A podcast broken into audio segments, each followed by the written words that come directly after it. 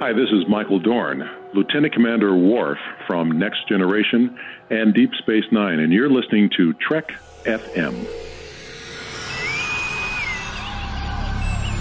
Hailing frequencies open, you've tapped into Trek FM's Hyper Channel.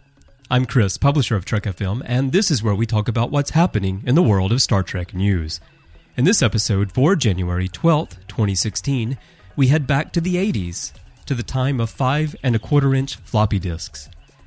This is a story from Ars Technica by Megan Geuss about a huge collection of Gene Roddenberry's floppy disks that have been recovered by a company called DriveSavers. This caught my eye immediately because I also used to have a huge stash of five and a quarter floppy disks back in the day.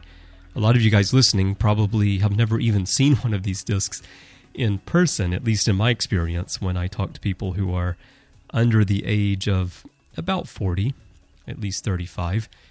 Uh, when you say floppy disk, they only know the little three and a half inch hard ones, but these are the bigger ones that you could actually bend. They were very flexible.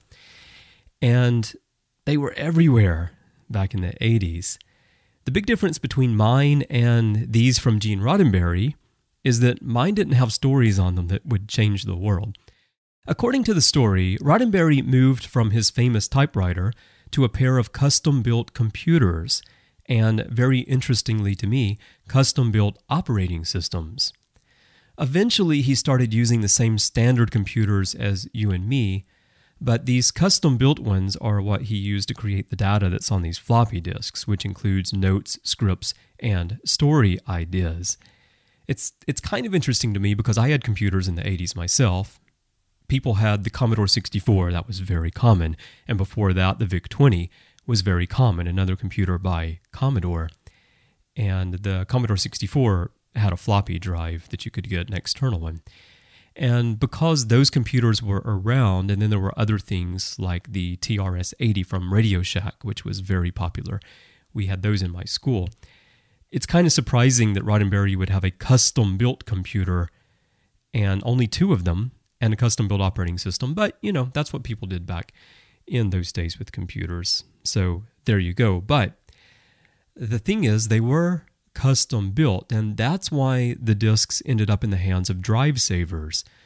Without access to these computers, one was auctioned off years earlier and the other no longer worked. There was no way to read the data on the floppies. And not only because the physical computers weren't available, but it was a custom operating system. So you can't just put these floppies into any computer today, even hooking up something that can read five and a quarter inch disks, get the data off and read it. even with mainstream computers, you have some of that problem. I have a lot of stories that I wrote back in the late 90s and the early 2000s that I wrote in AppleWorks. And I can't open those files anymore. They're on my computer, but I don't have anything that still runs that can read those file formats. Now, I don't need those particular files. I have those stories saved out as HTML because I used to write them and put them online. But uh, the original files, you know, I couldn't read. So you can imagine the problem being faced here with this data on these floppies from custom built OSs on custom built computers. Very interesting situation, something we don't think about today. So, DriveSavers got the disks because the Roddenberry estate sent them the disks to see if the data could be recovered. The process took three months because DriveSavers had to actually write software in order to be able to read the data. Now that the data has been recovered, it will be interesting to watch over the course of this 50th anniversary year to see if any of it will be revealed to us fans. I don't know if it might be part of the Roddenberry vault. As you know from an earlier story that I did here, and just reading online, Roddenberry is releasing one piece of memorabilia from the Roddenberry vault every day on the Roddenberry Facebook page. So I don't know if this might find its way in there later in the year, or maybe it will just be revealed to us in some other way, but could be really cool. I think it would be really cool to get an additional look into the creative process of Gene Roddenberry and also to see what ideas related to Star Trek he might have had that were never developed. I can't wait to see where this story goes. I'd also like to send out a big thank you to Megan, who I mentioned wrote the Ars Technica piece that I'm referencing here, for including mention of our own 50th anniversary rewatch project from there to here in her article. It's awesome that Megan helped get word out about the rewatch through such a high profile site as Ars Technica. I was really surprised. I was looking at our metrics, and then uh, one day we had this big spike in people downloading, the, especially the first episode of From There to Here. Of course, we're only in the, uh, as I record this, I guess we're in the 11th day of the release. So it hasn't been going that long. But I saw this spike and I was wondering, well, where did that come from? So I looked at the sources and I saw Ars Technica. And I thought, Ars Technica? Really? They're talking about our rewatch show? And then I went over and found that it was indeed in this article. So thank you so much, Megan, for that. I really, really appreciate it. I'll put a link to her original article in the show notes so you can go check it out. All right, that's it for today. Let me know what you think about the story and what you think we might find on these floppy disks. You can share your thoughts with me in the Babel Conference, our listeners group on Facebook. Just type Babel, B A B E L, into the search field and it will come right up. Or you can hit us up on Twitter if you're not on Facebook. Our username is TrekFM. My personal username is C. Bryan Jones, the letter C, and Bryan with a Y.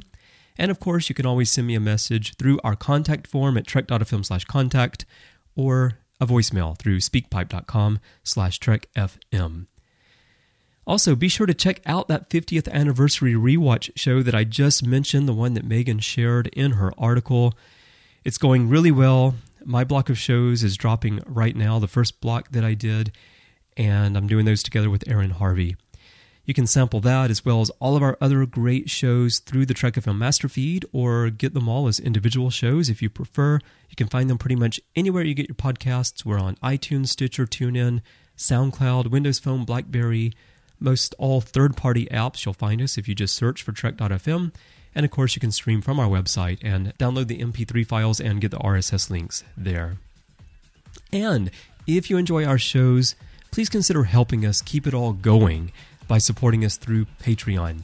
Just visit patreon.com slash trekfm, that's P-A-T-R-E-O-N dot com slash trekfm to get all the details, including perks, how you can become involved in the network, become an associate producer, all the other things we have for you there, and get access to our great exclusive website, Patron Zone. Well, thanks everyone for tuning in today. I'll be back tomorrow with another story for you. Until then, go watch some Trek.